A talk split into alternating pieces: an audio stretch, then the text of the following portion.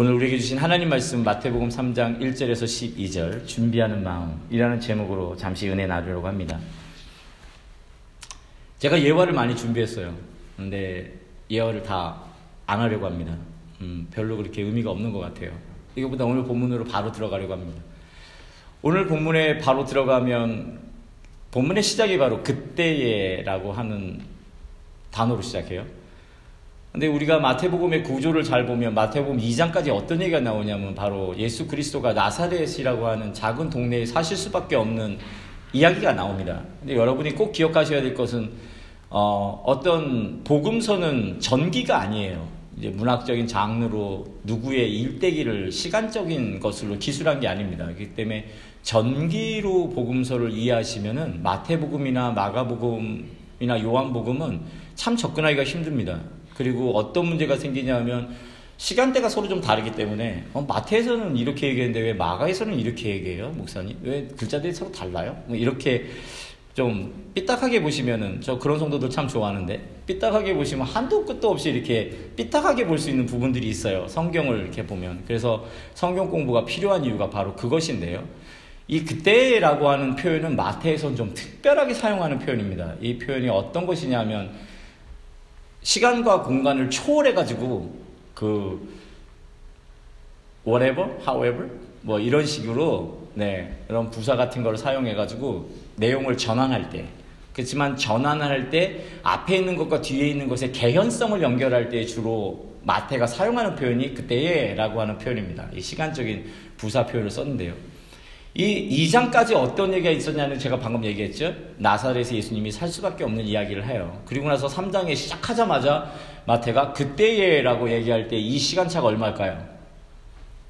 갑자기 질문을 던져서 죄송해요. 시간차가 30년입니다.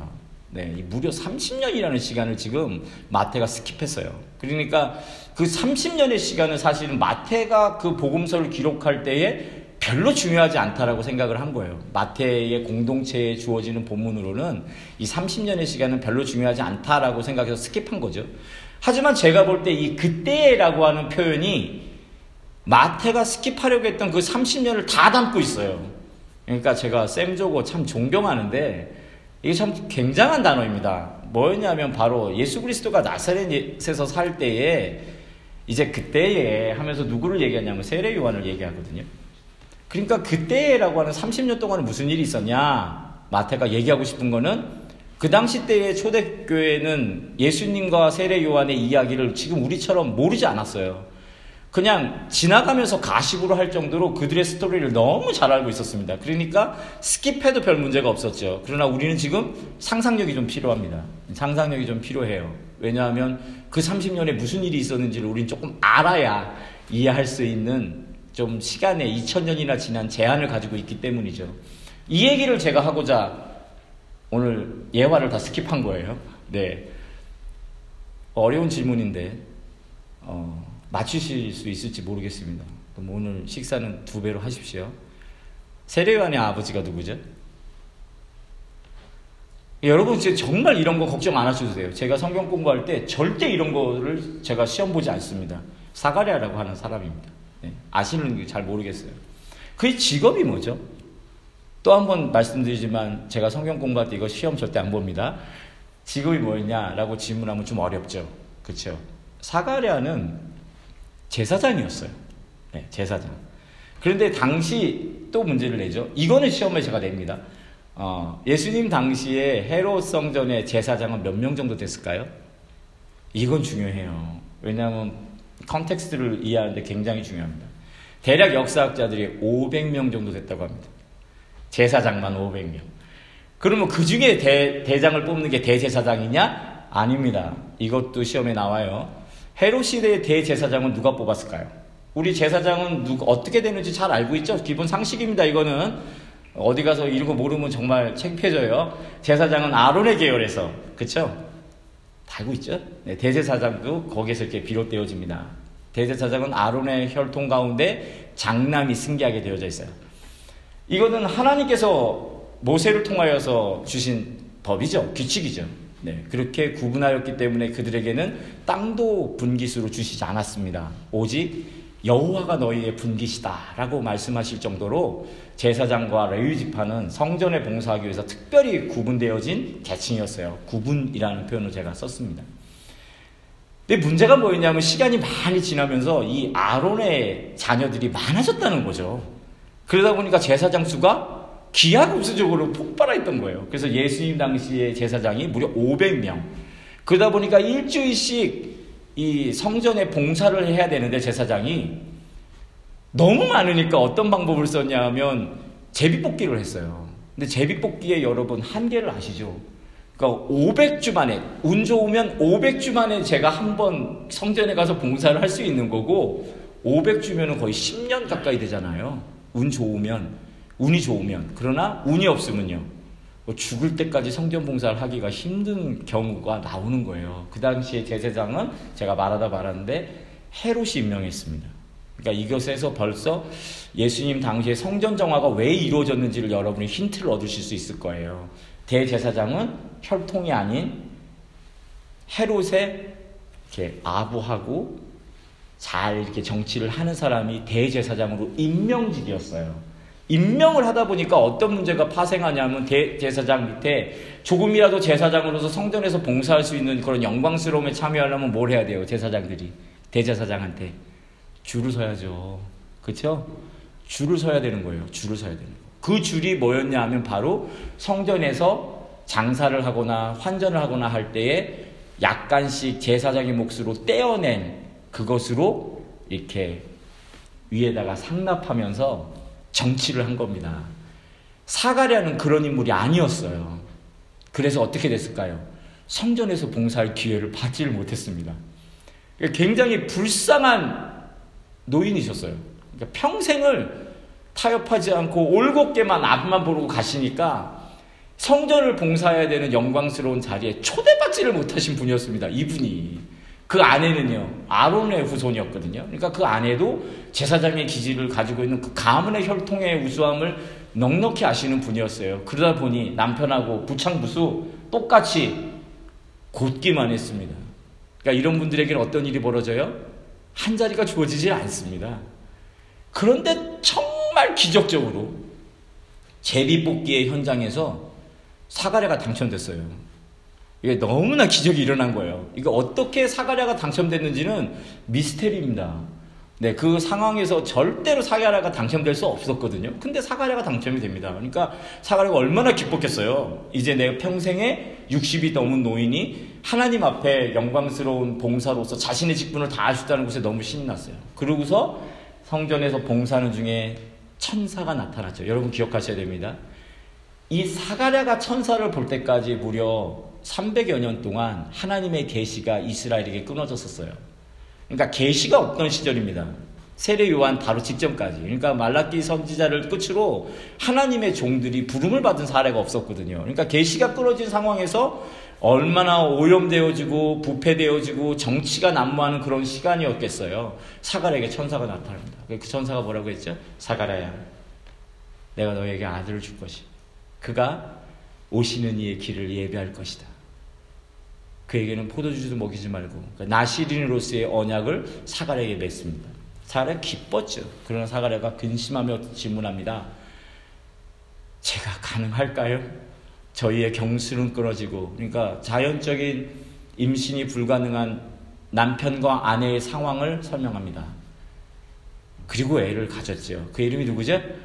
요한입니다. 사도 요한이 아니라 세례 요한입니다. 예수님보다 6개월 먼저 잉태를 하게 되어져요. 그 수태부지 이후에 사가랴에게 변화가 생겼어요. 어떤 변화인지 기억하시나요? 혀가 굳고 말을 할 수 없는 상황이 됩니다. 벙어리라는 표현은 나쁜 표현입니다. 왜냐하면 저희 누님이 말을 못하시기 때문에 제가 그 표현을 가급적 사용하지 않으려고 해요. 말을 못하는 그런 상황이 직면합니다. 여기서 질문을 해야 돼요. 뭔가 큰 기쁨과 감격이 있을 때 말을 못하게 되면 어떻게 될까요? 이거는 성도들에게 꼭 필요한 훈련인 것 같아요. 목회자에게도. 침묵의 훈련. 그때 이것의 미닝을 계속해서 묵상하게 되어져 있어요. 사람이. 그러니까 내 안에 소망이 생기고 희망이 생길수록 입 밖으로 내기보다는 삼키는 훈련을 해야 합니다. 이것이 정말 우리의 영성으로서 믿음의 선배들이 보였던 모범이었거든요. 그러니까 저는 사가랴의 입을 하나님이 막으신 거예요. 그 혀를 꾹 잡으셨죠. 그래서 뭘 한 거죠? 동네방네 다니면서 자랑질하지 말고, 네, 그것을 꾹꾹 참으면서 내가 어떻게 이 자녀를 양육할 것인가, 주님이 오실 그날까지 이 자녀가 어떻게 준비되어질까를 굉장히 오랜 시간 로드맵을 만들었다고 생각해요. 그 1년의 시간 동안이. 그 1년의 시간뿐이 아니라는 거예요, 마태는. 30년의 시간을 사가랴가 그 어머, 어, 와이프랑, 엘리사벳이죠. 그 와이프랑 이것에 대한 실천을 하셨다는 거죠. 질문을 해볼까요? 짐 삼발라 목사님께서 얘기하신 질문이에요. 주님의 오시는 길을 예비하기 위해서 한 부부를 선택해야 된다라고 여러분에게 질문하시면 여러분은 그것에 대해서 어떻게 그 사람을 고를 거예요? 뭐 간단한 예를 들어볼까요? 목사 부부를 우리 교회의 단임 목사로 세울 것이다 라고 정했어요. 그러면 목사 부부에게 가지고 있는 기준 자체가 있잖아요. 그거보다 더 크겠죠? 오시는 예수 그리스도를 예비하는 바로 그 앞에 있는 천병으로서 한 사람을 세우려고 하는데 그렇다면 그의 부모는 어떤 역량을 가져야 될까? 그럼 뭐 여러분 한 번씩 얘기해 볼까요? 일단은 20대여야 됩니다. 그렇죠. 젊어야죠. 젊어야 건강한 아이를 출산할 수 있잖아요. 그리고요, 좀 공부를 좀 해야 됩니다. 좀 배운 사람이어야죠. 중산층 이상의 재력을 가지고 있어야 되고요. 지금 저만 그렇게 생각하시는 건가요? 왜 저를 그렇게 불쌍한 듯이 목사님 세속적이네 이렇게 보고 계신데 기본적인 걸 얘기한 겁니다. 저 역시도 만약에 저희 아이가 하나님께서 딱 하늘문을 여시고 축복된 그 아이를 통하여 그의 등을 밟고 하나님이 오실 것이다라고 얘기한다면 저 역시도 그것을 위한 준비를 위해서 무엇인가가 저한테 많은 조건이 필요하다고 생각할 겁니다. 자연스럽게. 그런데 기억하시죠? 사가랴는 그런 사람이 아니었습니다. 애기조차 가질 수 없는 사람들이었어요. 여기에 희망이 있다는 걸 여러분 발견하십니까? 하나님이 원하시는 게 무엇인지를 발견하시나요? 그러니까 세례요한에게 무슨 얘기를 계속했냐면 네가 장차 오시는 주님을 예비할 거다라는 얘기는 제가 안 했을 거라고 생각해요. 제가 믿기로. 그 얘기보다 더 중요한 것이 무엇이었냐면 너는 태어날 수 없는 상황에서 태어난 기적의 아이다. 그죠? 그래서 그 아이를 바라볼 때마다 하나님을 예배하고 찬송하는 것들 밖에는 그 어머니 아버지가 할 게 없었을 겁니다. 이 30년에 무슨 일이 있었냐? 세례요한은 자신의 사명을 위하여 철저히 무엇을 했냐면 예배하는 자였다. 라는 이야기를 제가 여러분에게 하고 싶은 거예요. 주님이 다시 오기 위해 첫 번째로 해야 될 일이 무엇이냐? 그것은 예배하는 교회가 되어야 하는 것입니다. 이것이 너무나 기본이다 보니까 요즘에 말을 잘 안 해요. 목사님들이. 그러니까 예배하는 것보다는 예배를 드리기 위해 필요한 것들에 대해 자꾸 얘기를 하는데요. 저는 반대로 생각합니다. 예배를 드리기 위해 필요한 것은 사실 없어요. 왜일까요? 그때에 라고 하면서 다음에 있는 단어가 그 힌트를 가져다 주네요. 뭐죠? 유대광야에서. 이 마태가 두 단어로 한 방에 모든 것을 끝내고 있다는 걸 기억하십시오. 우리는 다시 오시는 주님을 예배하기 위해서 뭐예요? 뭔가 세련되어지고, 뭐 이렇게 컨템퍼러리한 뭔가를 준비해야 되고, 뭔가 세상이 바라볼 때에도 그럴싸한 뭔가가 있어야 된다라는 이야기를 정말 많이 하잖아요. 그런데 그때엔 무슨 일이 있었냐면 장소는 광야에서 주를 준비하는 자가 어디에 있었냐면 도시가 아니라 광야에 있었다는 것이죠. 그러면 이것을 빗대어 보면 우리에게 마주해 보면 다시 오시는 주님을 위해서 교회가 있어야 될 자리는 무엇이냐? 30년간의 기다림을 가지면서 기도하고 예배하는 것에 충만한 교회일 수 있는가? 라는 진지한 질문을 던져봐야 하는 것이고요. 그때라는 것에. 또 하나는 너의 교회가 과연 광야에 외치는 자의 소리를 감당하고 있는가? 라는 것을 질문할 필요가 있다는 것입니다. 이 세상에 수많은 교회들이 광야에 놓여지면은 외치는 자의 소리를 감당하려고 하지 않아요. 제가 아는 한 집사님이 저한테 와서 진지하게 얘기합니다. 목사님, 전도하기 너무 힘들어요. 아, 힘들죠. 누가 몰라요. 왜요? 제가 너무 가난하니까 전도하면은 그 사람이 야, 너나 잘해라. 그런 소리 해요. 이게 우리 시대의 뭐 보편적 표현이에요. 제가 그거를 나무라는 거 아닙니다. 뭔가, 죄송합니다. 주제가 돼야 뭐 복음도 증거할 수 있다라고 생각하는 게 어쩌면 오랜 시간 동안 우리가 길들여진 하나의 모습이거든요. 그러나 주님은 우리에게 주제가 돼야 아이를 낳을 수 있다. 주제가 돼야 서, 뭐, 설교를 할 수 있다. 주제가 돼야 복음을 증거할 수 있고 그곳에 주제가 돼야 기적이 일어난다라고 얘기하신 적이 한마디도 없다는 것이죠. 그 모든 것들이 가능한 것은 오직 하나님의 말씀으로 되어지는 것이니까 그렇다면 정말 기적이 일어나는 현장은 어디여야 되냐면 도시가 아니라 광야일 수밖에 없는 것입니다. 역설적으로. 그렇지 않나요? 남들이 되어진다라고 하는 곳에서 되는 거는 너무나 쉬운 거예요. 제가 저희 동기 목사들이 요즘에는 큰 교회 담임 목사들을 하고 있어요. 뭐 2,000명, 3,000명도 있고 그 친구들이 있습니다. 그 친구들한테 전화 안 해요. 왜냐하면 저는 되게 가난하고 조그만 교회고 고집이 세고 한 녀석이다라고 평가를 하기 때문에 저한테 전화도 안 하고 저도 전화를 하지 않습니다. 여기 바로 시카고에 저보다 한 살 어린 동기도 와 있어요. 그러나 연락하지 않고 지내거든요. 그 친구들이 저를 바라볼 때 어떻게 생각하냐면 저는 고집이 센 녀석이에요. 잘 될 수 있는 길을 스스로 마다한 그래서 한번 진탕 당해봐야 되는 녀석입니다. 저, 저는 그 친구들한테. 저는 그 친구들을 바라볼 때 뭔 생각을 하고 있냐면 이런 말을 자주 해요. 성도가 없고 성전이 없는 교회에서 교회를 개척해서 십몇 년을 이뤄내는 목회자랑 2천명, 3천명 모든 것을 갖춘 곳에서 설교하는 목사랑 누가 더 대단할까? 라는 질문을 저는 자주 합니다. 그 친구들한테. 그러면 그 친구들이 어김없이 대답하는 게 있어요. 그래, 너 잘났다 얘기하거든요. 네, 제가 얘기하고 싶은 내용이 그거예요. 광야에서 외치는 자의 소리는 쉽지 않아요. 그건 정말 쉽지 않아요. 그런데 그것을 위해 요한이 30년을 훈련했다는 거. 그리고 주님은 더 대단하셔요. 마음이 급하셨을 텐데 빨리 세상을 변화시고 싶어서 세례 요한이 준비되도록 같이 30년을 기다리셨다는 거. 이것이 바로 그때의 광야에서라고 하는 두 단어가 품고 있는 마태가 전달하고자 하는 메시지입니다. 저도 똑같은 이야기를 우리 교회에 하고 싶어요.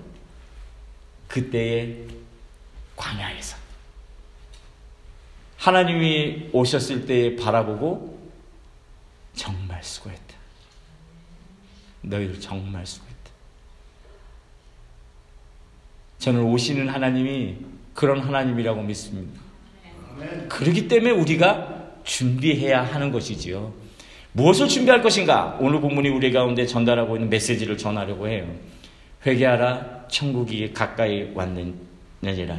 이것은 주님과 세례요한이 동등하게 한 얘기입니다. 여기서 우리가 좀 짚고 넘어갈 단어가 몇 개 있네요. 회개는 조금 있다 하고 천국이라는 표현은 아 헬라어로 이 표현 자체가 어, 해 죄송합니다. 잘난 척 할게요. 해 바실레아 톤 우라논이라고 하는 거예요. 우라노스라고 하는 단어가 하늘이란 뜻입니다. 이게 바실레아라고 하는 것은 나라, 왕국을 표현해요. 여기서 중요한 것은 바실레아라고 하는 단어를 쓸 때 중요한 헬라어에서 다루고 있는 내용은 통치권입니다. 그러니까 이것을 여러분이 잘 기억하셔야 돼요. 그러니까 천국이라는 표현은 어떻게 보면 정확한 표현이기도 해요. 하늘나라니까.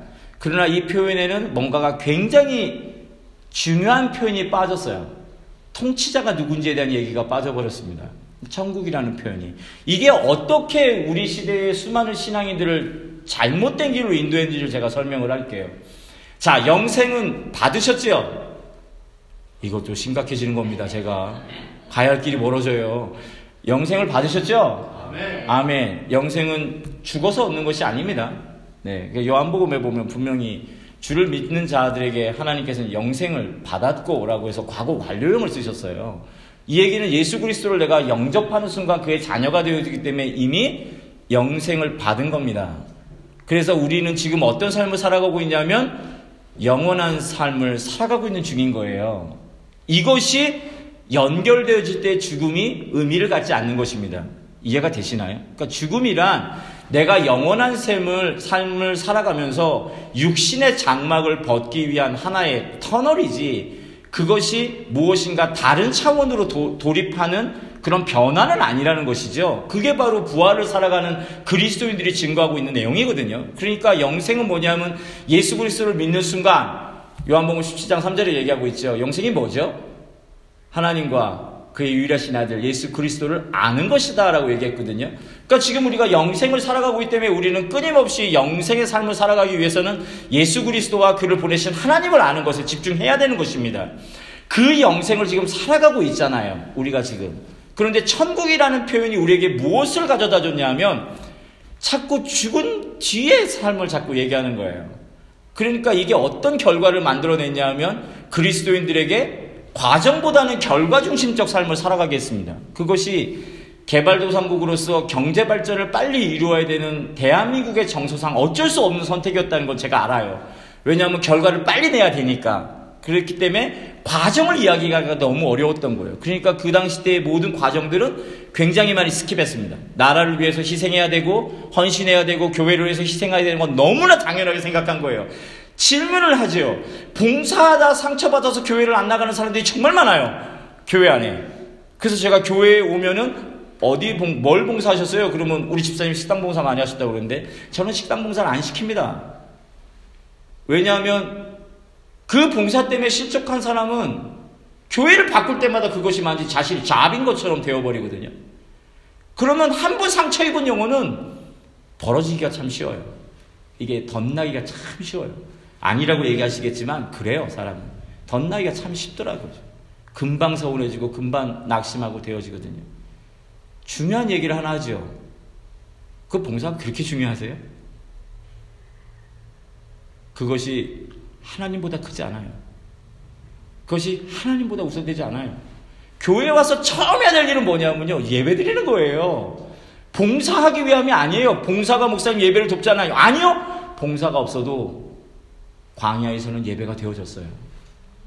우리가 그것을 먼저 깨닫지를 못하면요. 봉사가 주인 되는 삶을 살아가게 되어져 있다고요. 이런 삶이 지속되어지니까 교회가 어떻게 돼요? 교회라고 하는 덩치를 굴리기 위해서는 기계적으로 부속품이 되어지는 봉사자들이 필요했죠. 목회자들이 그들을 관리하지 않습니다. 왜요? 누구든지 원하는 사람이 많으니까. 요즘엔 관리해요. 왜냐하면 요즘은 누구든지 원하는 사람이 별로 없거든요. 이런 상황이 되어지니까 그들에게 뭘 자꾸 얘기하냐면 천국의 상급을 자꾸 얘기하는 거예요. 죽음 이후에 하나님께서 주실 상급. 한번 얘기해 볼까요? 솔직하게 더 한번. 오늘 제가 솔직을 너무 자주 하는데 천국에서 상급이 다르다면 그게 천국이에요? 천국에서도 엄폐어한데 그렇지 않나요? 천국에서는 봉사 열심히 한 사람 큰, 뭐, 누가 얘기하잖아요. 큰 집에 살고, 막 진주 보석길이 박혀 있고. 제가 믿기로 천국은 그 보석의 가치가 없는 곳입니다. 제가 믿기로 천국은 키가 작던 크던 성별이 어떻든 장애가 있던 없던 저희 누님처럼 장애가 있던 없던 그 모든 것이 차별이 이루어지지 않는 곳이에요. 그것은 폐허한 곳입니다. 그렇기 때문에 우리가 감히 상상도 할 수 없는 것이죠. 그것이 뭐냐면 우리 이 땅에서 살아가는 기준으로 자꾸 천국을 바라보는 관심이에요. 그것이 뭐냐면 우리 구조가 교회 내에서 끊임없이 죽음 이후의 삶을 강조하고자 하는 것이거든요. 과정보다는 결과를 중시하는 태도예요. 그게 어디서 만들어졌냐면 바로 이 천국이라는 나라에서 만들어졌다고요. 근데 보십시오. 천국은 가는 게 아닙니다. 오늘 본문에 뭐라고 그래요?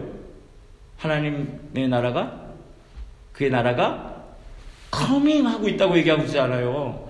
그러니까 하나님은 우리에게 오시는 분이신 거예요. 그러니까 이 천국이라는 표현을 어떻게 표현해야 되냐 하면 하늘나라인데 이 표현보다 더 좋은 표현은 하나님의 나라라는 표현이 더 정확한 겁니다. 왜요? 하나님 계신 곳이 그의 나라예요. 그러니까 이 땅 가운데 하나님의 나라를 이루시고자 그 영생이 이 땅에서부터 저 세계까지 영원토록 이어지고자 누가 오셨어요? 예수 그리스도가 이 땅에 오신 겁니다. 그것을 예비하는 자가 누구였냐? 바로 세례 요한이었어요. 그가 외친 소리가 뭐였죠?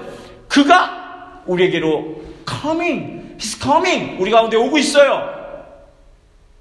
그래 우리가 뭐가 필요해요? 그를 맞이할 준비가 뭐가 필요하죠? 네? 뭐가 필요해요?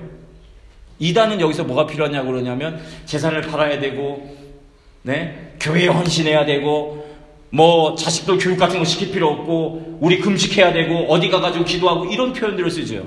성경은 심플하게 한 가지를 얘기하고 있죠. 뭐죠? 회개 하라. 명령형이에요. 권면이 아니에요. 명령이에요. 그리고 여러분 믿기로 하나님의 나라가 오기 위한 우리의 주어진 과제는 뭐냐면 예배 속에서 회개가 이루어져야 되는 것입니다. 그러니 앞으로 대표 기도자들은 제가 눈 뜨고 볼 겁니다. 꼭 뭘 하셔야 되냐면 회중의 회개를 담으셔야 돼요. 기도 중에는. 한 주간을 하늘을 우러러 부끄럼 없이 사셨다고 하는 망발을 일삼는 성도는 아니시잖아요. 우리는 매일매일 살아가며 죄를 지어요. 하나님께서 죄에서부터 우리를 구속하셨음에도 불구하고 우리는 죄의 소나기에 붙잡힌 채로 끌려가는 삶을 살아가고 있다고요. 여전히. 그래서 사도 바울이 뭐라고 했어요? 로마서의 7장에 보면 오호라 나는 공부한 자로다. 이것이 번역하면 뭐냐면 나는 비참한 자라는 뜻이거든요. 왜요? 속 사람은 끊임없이 하나님의 말씀을 추구하나 나의 육체의 사람은 끊임없이 죄 가운데 머물러 있다고 얘기하고 있잖아요. 우리의 삶이 어떤 삶이냐? 속 사람과 겉 사람의 스트러글이 있는 삶입니다. 이런 사람들이 회개가 없다? 아, 뭐 죄송한 표현이지만 영적으로 죽은 거예요. 그게 그게 영적으로 죽은 거예요. 이 시대의 수많은 교회들이 왜 영적으로 영향력을 미치지 못하고 경건의 모양을 있으나 경건의 능력을 상실한 교회가 되어졌냐? 그 핵심은 오시는 하나님을 예배하기 위한 기본적인 조건인 회개가 교회 안에 이루어지고 않다는 것이죠. 우리는 교회에서 회개 소리 하면 목사님 큰일 납니다. 저는 목회를 배울 때 그렇게 배웠어요. 목사님들한테 설교를 좀 배울 때 회개 소리 하지 말라. 심지어 권사님은 저 불러다가 뭐라고 얘기하시는지 아세요? 목사님 우리 교회에서 오래 목회하려면 두 가지는 명심하셔야 돼요. 첫째 회개 소리 하지 마세요. 둘째 간음 얘기하지 마세요. 그 얘기 뭐예요? 교회 안에 간음하는 자가 너무 많다는 거예요. 이것이 우리들의 현실이에요. 우리들의 현실. 그렇기 때문에 오시는 하나님이 주춤주춤 하실 수밖에 없죠. 아까 제가 기도에서 임마누엘이라는 표현 썼죠. 임마누엘의 이중성을 알고 계시나요? 임마누엘은 우리와 함께 하신 하나님이라는 뜻이에요. 그 뜻은 나의 위로자가 되시고 피난처가 되시고 나의 경제자가 되신다라는 뜻도 있지만 또 한편은 뭐냐면 잘못하면 죽는다는 뜻입니다. 제 말 틀리나요? 아빠가 너하고 함께 할게. 애가 한 다섯 살 때나 좋아하죠. 한 열 살 넘어가고 티네이저 해봐요. 저희 딸한테 아빠가 너하고 같이 자줄게 방에서. 그러면 저희 아이가 뭐라고 그랬어? 아빠 징그러워요. 무슨 짓이에요? 신고할 거예요. 그렇게 얘기할 겁니다. 왜요? 나의 은밀한 무엇인가가 있거든요. 그것을 감추고 싶거든요. 하나님이 우리와 함께 하신다? 날마다 좋은 뜻 아닙니다. 그거는 우리가 굉장히 경계하고 조심하고 집중해야 될 뜻이기도 해요. 그것이 꼬람대우죠. 하나님 앞에 살아가는 삶이거든요. 회개란 뭐죠? 그 하나님 앞에서 내가 하나님 사랑합니다. 하나님 저는 자, 당신밖에 없어요. 라고 얘기할 수 있는 것을 말하거든. 그렇기 때문에 회개란 제가 지난주에 회개의 열매가 뭐라고 그랬죠? 모이는 것이다 라고 표현했잖아요. 오늘 그 뜻이 나오는 거예요. 그 어디에 모일 것이냐? 그냥 모이기만 하면 회개이냐? 누가 그 얘기예요? 모이면은 목사님 두 사람 세 사람 모인 곳에 성령님께서 함께 하셨으니까 여기가 바로 예배의 처소예요. 그딴 잘못된 신학을 믿으면 안 돼요. 그거는 막 모이는 걸 의미하지 않아요. 그 두세 사람은 반드시 뭐였냐면 성경에 보면 성도여야 해요. 그러니까 그들이 성령의 사람일 때에 그들이 모이는 곳에 하나님이 함께 하시겠다는 뜻이지 내가 술 먹고 음탕한 짓을 하고 온갖 죄를 저지르는 곳에 이런 표현 잘 쓰시는 분들이 대부분 이런 분들이거든요. 속된 말로 목사에게 말하지 못하고 교회 재직회에 보고하지 못하는 그런 사적 모임 그런 사모임 안에서 모여서 뭘 얘기하냐면 아 그래도 우리가 주의 이름으로 모이는데 기도해야 되지. 아니 무슨 기도가 필요해. 두 사람 모이면 하나님이 함께 하시는 건데. 그럼 죽는다니까요. 하나님이 함께 하시면 하나님이 함께 하시지 않으니까 그런 사적인 모임이나 불법적인 모임이나 죄성이 있는 모임이 살아남는 거예요. 하나님이 용서의 하나님이시고 자비한 하나님이시니까. 그러니까 그런 표현을 함부로 쓰면 안 됩니다. 사실은 원칙적으로. 두세 사람이 모인 곳에 하나님이 함께 계신다 믿습니다. 그러나 그 두세 사람이 어떤 사람인지를 좀 우리가 고민해 봐야 될 필요가 있어요.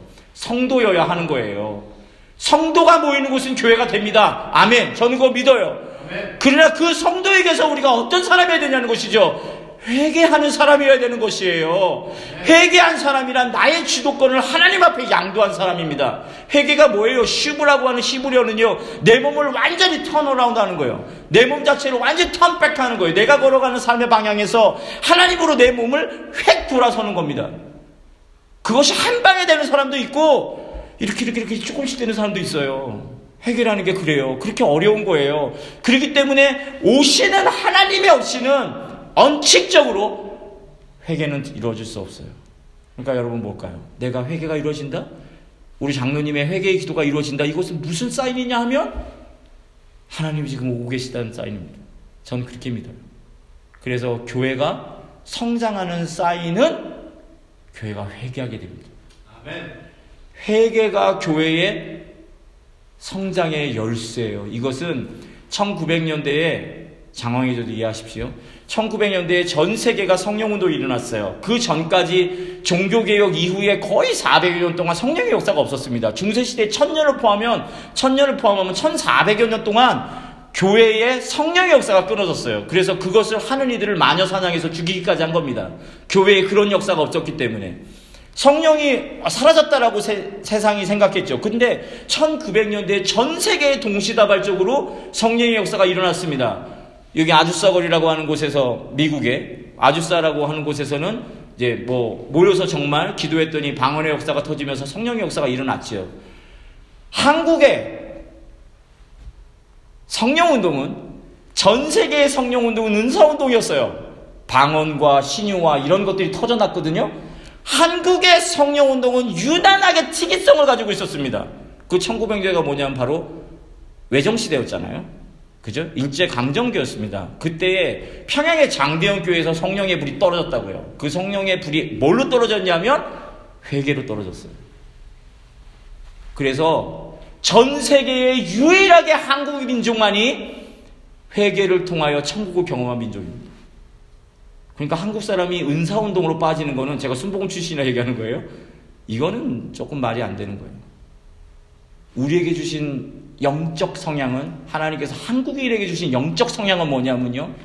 회개할 때 천국문이 열리게 돼 있어요. 여러분 이걸 믿으셔야 돼요. 회개가 하나님의 오심을 앞당겨요. 그래서 우리는 회개하는 사람이어야 하는 것입니다. 그것이 무엇을 위해? 하나님의 통치권을 우리 가운데 모시기 위하여. 주님 가르쳐 주신 기도해 보면 뭐라죠? 그의 나라가 우리에게 임하옵시고 그때 임합시오라는 표현이 뭐냐면 천국은 뭐 어떤 자의 것이라고 얘기하죠? 침노하는 자의 것이다라고 얘기하죠. 이 침노가 뭐냐면 약탈하다는 뜻이에요. 강권에서 빼앗다는 뜻입니다. 그의 나라가 우리에게 임하기를 기도하라는 뜻은 뭐냐면 그의 나라가 우리의 나라를 약탈하도록 너희가 기도하라는 뜻이에요. 하나님 나라가 우리나라에 임하는 데는요, 우리가 주권을 순수하게 내드리는 사례는 없어요. 우리는 늘 고집이 세요. 우리는 늘 우리의 주권을 빼앗기고 싶지 않아요. 우리는 늘 우리의 삶을 조종하고 싶어요. 그것을 누군가에게 뺏기는 거 절대 원치 않습니다. 그래서 사랑의 반대는 조종이라고 얘기하는 거예요. 컨트롤이라고. 근데 하나님이 어떻게 하시길 원한다고요? 주님이 어떻게 기도하는 거예요? 그러기 때문에 회개는 하나님이 나의 나라를 침범해 나를 압도하는 거예요. 그래서 회개는 언제 이루어져요? 사업에 실패할 때, 질병에 걸릴 때, 삶 속에 굉장히 큰 어려움, 환란을 경험할 때 회개의 때와 상황이 벌어진다는 것이죠. 맞죠? 대부분 그래요. 왜 그때 벌어져요? 내 힘으로 이제는 아무것도 할 수 없다는 것을 포기하니까. 여러분, 그때가 누구에게나 있어요. 그때가 언제, 어디서 이루어지냐고요? 광야에서 이루어져요. 광야에서. 그 회개가 저희는 저희 교회 안에 지난 3년 동안 임했다라고 저는 믿습니다. 그 광야의 시간을 통해 우리가 무엇을 배웠냐면요. 내 힘과 욕심과 열심으로는 안 된다는 걸 배운 거예요. 그걸 배운 거예요. 저도 목회 현장에 시카고 와서 지난 3년간 그걸 배웠고 여러분도 저와 따로 떨어져서 3년 우리가 같이 배웠으면 다시는 못 보는 사이가 되죠. 근데 여러분들도 저 없는 곳에서 그것을 뼈저리게 경험한 겁니다. 이성민 집사님 내외도 또 그것을 다른 곳에서 배우셨을 까 생각합니다. 이것을 왜 배워요? 내 주권을 내려놓는 훈련을 하는 것입니다. 내 힘과 열심으로 하는 것에는 한계가 있어요. 그것이 그때와 광야로 우리를 내몰지 못합니다. 그러나 하나님의 때와 장소에서는 everything possible. 모든 것이 가능하죠. 그의 나라가 그렇게 임한 것입니다.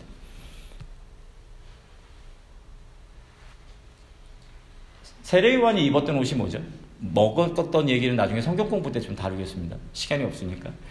입었던 옷이 뭐죠? 약대 털옷. 그러니까 낙타 털옷을 입었대요. 무슨 패션입니까, 이게? 네? 요즘 모피 안 입기로 막 운동하고 있는데. 기능성 옷인가요? 그러기에는 광야의 낮은 너무 덥잖아요. 땀띠백일 텐데. 이 약대 털옷이 무엇인가라는 것을 많은 목사님들이 얘기했어요. 이렇게 목회자는 검소해야 됩니다. 검소해야 됩니다. 목사님 약대 털이 더 비쌉니다. 영국보다. 네, 검소해야 됩니다. 뭐 좀 이렇게 어? 해야 됩니다. 어찌해야 됩니다. 저찌해야 됩니다. 선지자의 옷이 아닌가? 맞습니다. 근데 제가 오늘 좀 다른 측면에서 보려고 해요. 이 세례요한이 약대 털옷을 입은 이유는 딱 한 가지입니다. 그게 뭐냐면 그 당시 때 방수되는 옷이 낙타털밖에 없었어요. 낙타털은 방수가 된다고 합니다. 왜 세례요한이 낙타털 옷을 입을 수밖에 없죠? 그의 잡이, 그의 컬링이, 그가 주님을 예배하기 위해서 해야 할 사명이 뭐였냐면 세례였거든요. 그러니까 세례요한은 바깥의 땅보다 마른 땅보다 물 속에 들어가 있을 시간이 더 많이 필요했어요. 그렇기 때문에 세례 요한은 그왜 옷을 입었을까? 사실은 그것이 세례 요한의 예복이었습니다. 여러분 이것을 꼭 기억하십시오.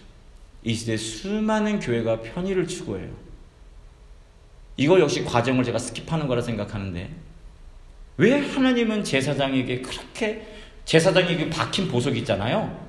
그것들을 하면 제사장이 혼자 못 선대요. 그게 너무 무거워서 그 옷 자체를 입고 혼자 서 울면 이렇게 막 몸이 부들부들 떨린대요. 그 정도로 무거웠대요. 요즘엔 간소화되어져서 뭐 이미테이션도 많으니까 되겠지만 왜 하나님은 제사장에게 그런 거추장 같은 것들을 입혀줬을까? 우리 한번 기억해 볼 필요가 있어요.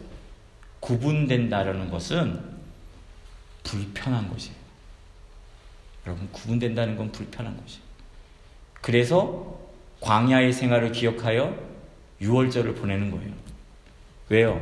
내 몸이 불편해짐으로 무엇을 기억하냐 하면 오신 하나님의 그 은혜를 기억할 수 있는 것이거든요. 사람은 그렇게 되어져 있어요.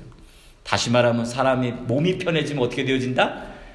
하나님을 거역하게 되어져 있어요. 사람의 구조라는 게. 그래서 세례 요한의 이 낙타 털옷을 보면서 뭘 떠올리냐? 오시는 하나님을 예배하는 자는 무엇이 필요하다? 예배하는 자로서의 예복이 필요한 거예요. 그러니까 주일날 깨끗한 옷, 예쁜 옷 입고 오십시오. 네, 제가 이거고자 하는 거 이겁니다. 제가 비싼 옷이라고 얘기 안 했습니다. 정말 중요한 겁니다. 정말 중요한 거. 그런데 우리 요즘에 어땠냐면 콘서트장이 됐잖아요. 강단 위가. 그래갖고 막 요사스러운 불빛이 완짝 반짝반짝거리고 그 다음에 목회자들도 간소한 옷을 티셔츠에 청바지 입고 올라오는 것이 되게 대수롭지 않게 생각되어지는 시대가 됐어요. 저는 좀 시대에 역행하는 것 같습니다. 저는 그것이 예배 같진 않아요. 네, 굉장히 제가 고루하고 좀 속된 표현으로 꼰대 같아서 그런지 모르겠지만 저는 그것을 성경적 예배라고 이해하고 싶지 않습니다. 성경적 예배란 굉장히 몸을 정돈하는 거예요. 그리고 하나님 앞에 그 상태에서 춤추고 찬양하는 것은 괜찮지만 춤추고 찬양하기 위해서 청바지를 입고 티셔츠를 입어야 됩니다라는 거에 제가 한국 사회 여러분들 잘 억울이 되진 않습니다. 솔직히 억울이 되진 않아요. 그렇기 때문에 제가 담임자로 있는 동안 우리 교회에는 그런 일은 없을 것 같아요. 낙타 토롯은 예복이었습니다. 그렇기 때문에 여러분들이 주의 일을 할 때 주님 오시기 위하여 구분되어 있는 삶을 살아간다는 것은 부른바 예복을 입고 살아간다는 것을 꼭 기억하셨으면 좋겠어요. 그 세례장에 누가 왔었죠? 바리새인과 사두개인이 왔습니다. 그러자 세례요한이 화가 났죠. 그래서 뭐라 했죠? 이 성도들이 이 욕을 잘하는데 네, 독사의 자식이라고 표현합니다. 이거는 유대 문화에서 가장 심한 쌍욕이에요. 네, 이거보다 더 큰 쌍욕은 없어요. 근데 주님도 담으시고 세례요한도 담았어요. 아마 요즘 교회 장로님한테 제가 강단에서 이 독사의 자식아 그렇게 얘기하면 쫓겨나겠죠? 네. 세례 요한은 그 바리새인과 사두개인에게 그렇게 얘기합니다. 이 독사의 자식들아 누가 너희에게 임박한 진노를 피하라고 가르쳐 주느냐라고 얘기를 하더라고요. 좀 그런 강단 있는 목사가 되기를 소원해 봅니다. 그런 표현을 하면 어떻게 되죠? 우리는 이렇게 되는 거예요. 내 죄를 꾸짖으신 하나님을 생각하기보다는 그 표현이 마음에 들질 않아요. 이해가 되시나요? 어, 목사 입에서 어떻게 저런 표현을 담아? 어, 목사가 욕도 잘해. 뭐 저래?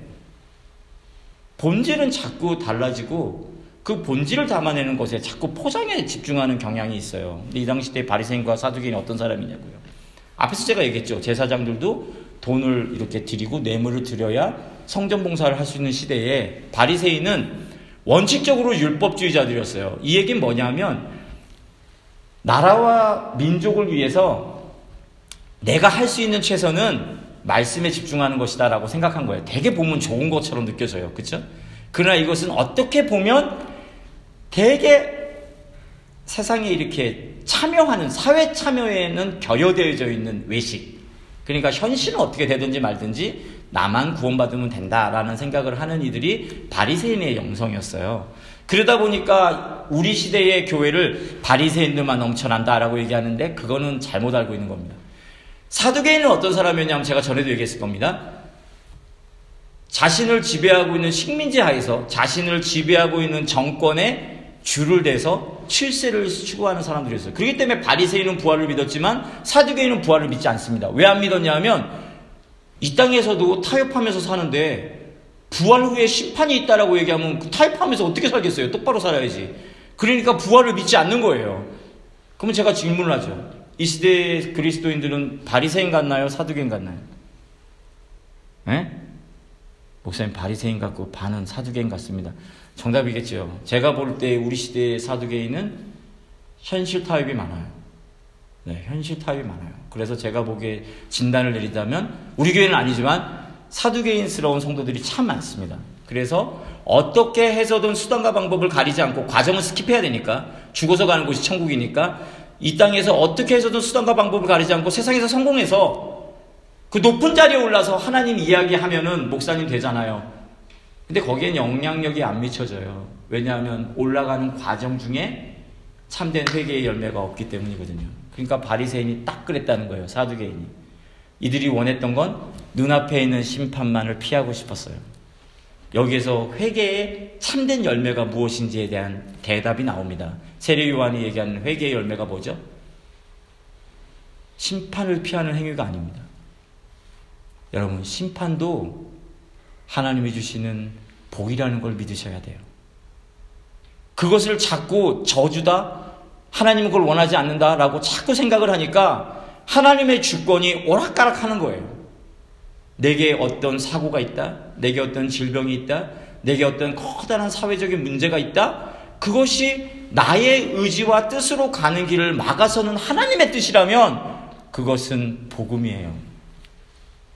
이렇게 얘기하면 어느 교회 가서도 아멘을 안 해요. 이 부분을 의지적으로 거부하고 싶은 거거든요. 제가 그 마음 너무 잘 압니다.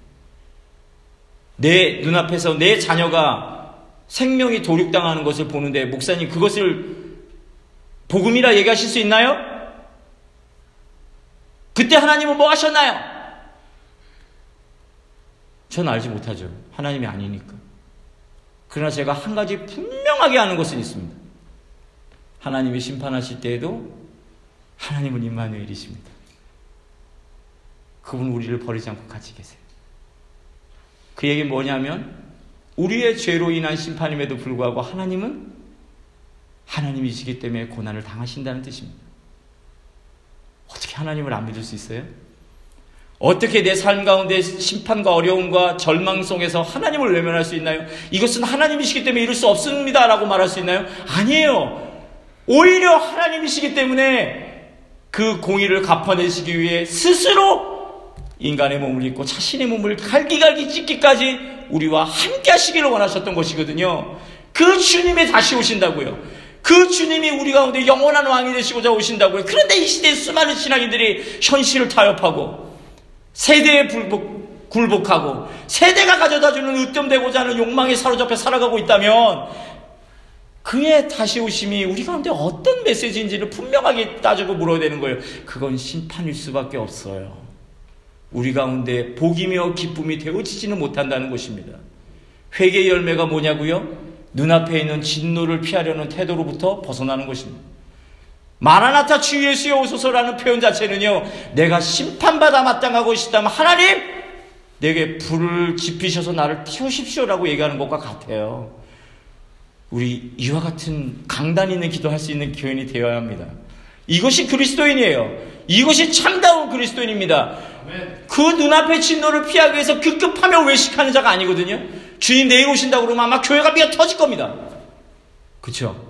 모든 교회마다, 시카고의 교회마다 미어 터질 겁니다. 목사 설교가 왜 덧다위야, 왜 이렇게 길어, 뭐 이런 소리 절대 안 할 겁니다. 내일 주님 오실 거니까.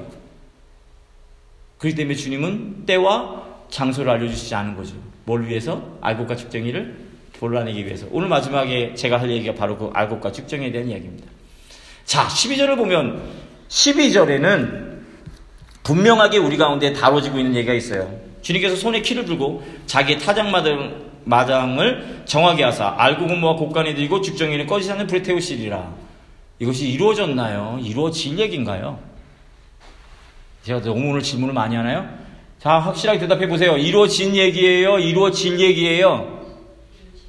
이루어진 얘기예요. 왜요? 지금은 재림주를 얘기하는 게 아니라 오시는 예수님에 대한 이야기잖아요. 그러니까 여기 본문을 잘 읽어야 됩니다. 예수님이 오셔서 이미 알곡과 쭉정이는 갈려졌다는 거예요. 그래서 쭉정이는 불에 던져졌대요. 알곡은 어디에 있어요? 곡간에 있어요. 그 곡간이 뭐죠? 교회예요. 곡간이 곧 교회라고요. 그러니 교회는 알곡이 있어야 되는 것입니다. 그런데 우리의 시대가 세상과 연합해서 사두개인이 천지니까 교회 벽을 잔뜩 낮춰갖고 뭘 했냐고요? 세속의 가치가 교회로 들어오는데 무방비 상태로 있었어요. 그 덕분에 뭐가 됐죠? 곡간이 썩어버린 거예요. 알곡들이 죽어나가는 거예요. 그러니 어떻게 되는 거예요? 교회가 생명을 낳지 못하는 것입니다. 교회 안에 뭐가 있는 거예요? 온통 분쟁과 다툼과 토색과 서로 시기 질투만 난무한 거예요. 파당을 이루는 것들이. 이것이 원칙적으로 국간에서 이루어질 수 없다고요. 그런데 예수 그리스도를 믿음에도 불구하고 그런 일이 이루어지네요. 왜요? 주께서 영적 사망을 선고했기 때문에 그렇죠. 육적 사망이 아니라. 그러니 다시 오시는 주님은 무엇을 하시는 분일까요? 모든 세상에 태어난 이들이 죽은 자도 모두 부활에 일어나서 뭐래요? 그의 백보자 앞에 영원한 형벌과 영원한 상급으로 가리리라 라고 얘기하신 것이죠. 그러니 예수 그리스도를 믿는 자와 믿지 않는 자가 뭐예요? 영적으로 죽은 자와 산 자로 구분되는 것을 여러분 믿으세요. 그러니 예수 그리스도를 믿는 자는 어떤 사람이다? 영생을 받았고 하나님의 자녀가 되는 권세를 얻으신 것입니다. 그 하나님의 자녀가 되었음에도 불구하고 쭉정이들이 지배하는 그 세대 속에서 콧밥 때리고 머리 숙이고 허리 조아리며 살아야 되는 것인가요? 아니에요. 그러면서도 불구하고 내 주인 되시는 왕 되신 하나님을 모른 체 하면서 세상의 왕 되신 주인을 섬기면서 살아가기 위하여 굽신굽신거리는 것이 이 시대 신앙인들의 모습이라는 거죠. 그렇기 때문에 제가 사두개인이라고 얘기하는 것입니다. 그렇다고 예의 없이 굴라는 거 아닙니다. 오늘 목사님이 그렇게 얘기하시니까 오늘 랜더드 너 죽었어. 오늘부터 월세 안 낸다. 일어나는 게 아니죠. 얘는 다 하고 살아야 된다. 그러나 뭐예요? 주권을 뺏기지는 말라는 얘기입니다. 내 삶의 선택권과 주권은 오직 하나님이 갖고 계셔요. 그 때문에 나의 나됨은 하나님의 것이고, 나의 내 소유가 되어지면 하나님의 것이고, 내가 일어나나 앉으나 사나 깨나 먹으나 마시나 그 모든 것들은 다 하나님의 영광을 위해서 하는 것이거든요. 이것이 바뀌어버린다면 우리 쭉정이와 뭐가 다르겠어요? 쭉정이는 생명을 만들 수 없어요. 알고는 뭘 할 수 있어요? 하나님이 정하신 때에 정하신 장소에서 심겨지면 30배, 60배, 100배의 결실을 거두고 수많은 새들이 그곳에서 안식을 구할 수 있게 하는 것 그것이 생명이거든요.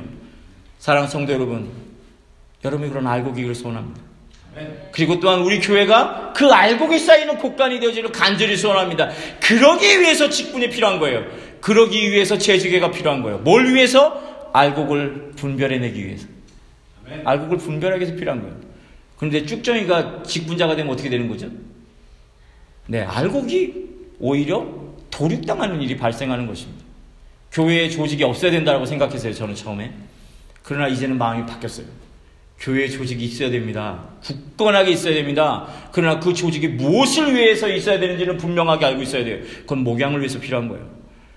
재생산을 위해서 필요한 거예요. 양육을 위해서 필요한 거예요. 하나님의 나라를 세우기 위해서 필요한 거예요. 생명을 낳기 위해서 필요한 거예요. 그 외적인 비본질적인 것을 위해서 다투고 결제하고 회의하고 그 모든 것들은 여러분 다 불필요한 것이에요. 우리가 추구해야 될 것은요. 본질의 일치입니다.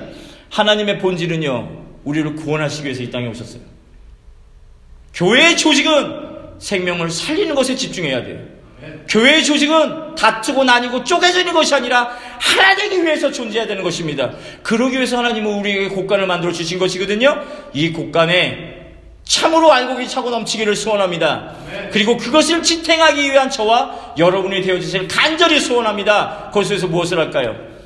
나가서 재생산과 양육을 이루어내셔야 합니다. 내 자녀가 하나님을 더욱더 영화롭게 하는 자녀가 되도록 힘쓰셔야 합니다. 어머니의 기도에는 능력이 있다고 저는 믿어요. 어머니들 그렇게 사시면 안 됩니다. 저녁마다 무릎 꿇고 자녀를 축복하셔야죠. 아버지들 그렇게 사시면 안 됩니다. 내게 맡겨주신 하나님의 자녀들을 위해서 날마다 안수하며 기도해 주셔야 되는 것이거든요. 무엇을 위해 세상에서 으뜸되는 거 아니고요. 하나님이 다시 오실 때에 칭찬받는 종이 되도록 길러내셔야 하는 것입니다. 그것이 부모에게 맡겨진 사명이거든요. 교회가 감당해야 될 사명이거든요. 선교하는 교회 반드시 이뤄내야 됩니다. 우리가 교회가 교회를 낳는 일에 게을러지면요. 그 알곡들이 곳간에서 썩는 일이 벌어질 수밖에 없는 것이에요.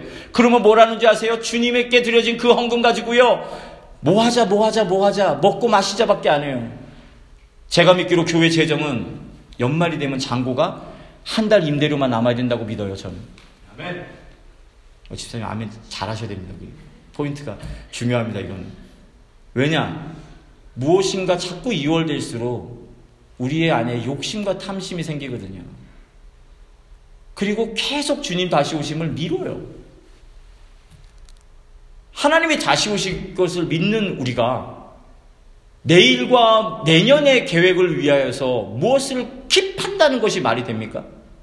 저는 원칙적으로 이게 잘 이해가 안 돼요. 제가 무지해서 그런지 모르겠지만, 교회는 하나님의 은혜로 사는 겁니다. 그 은혜를 통해서 살아가는 거예요. 그것을 우리가 소망한다면, 우리가 가지고 있는 재화로 무엇을 할까? 라는 질문에 답은 정해져 있는 거예요. 그것은 죽어져가는 산자를 살리는 거예요. 생명을 만들어내는 거예요. 생명의 씨앗을 심는 거예요. 그것이 내가 거두지는 못해도 주께서 거두실 것이라는 것을 믿기 때문에 우리 이런 교회 되면 좋겠어요. 여러분 다시 오시는 주님을 준비하는 자로 이번 한 주간에도 승리하시기를 간절히 축원합니다.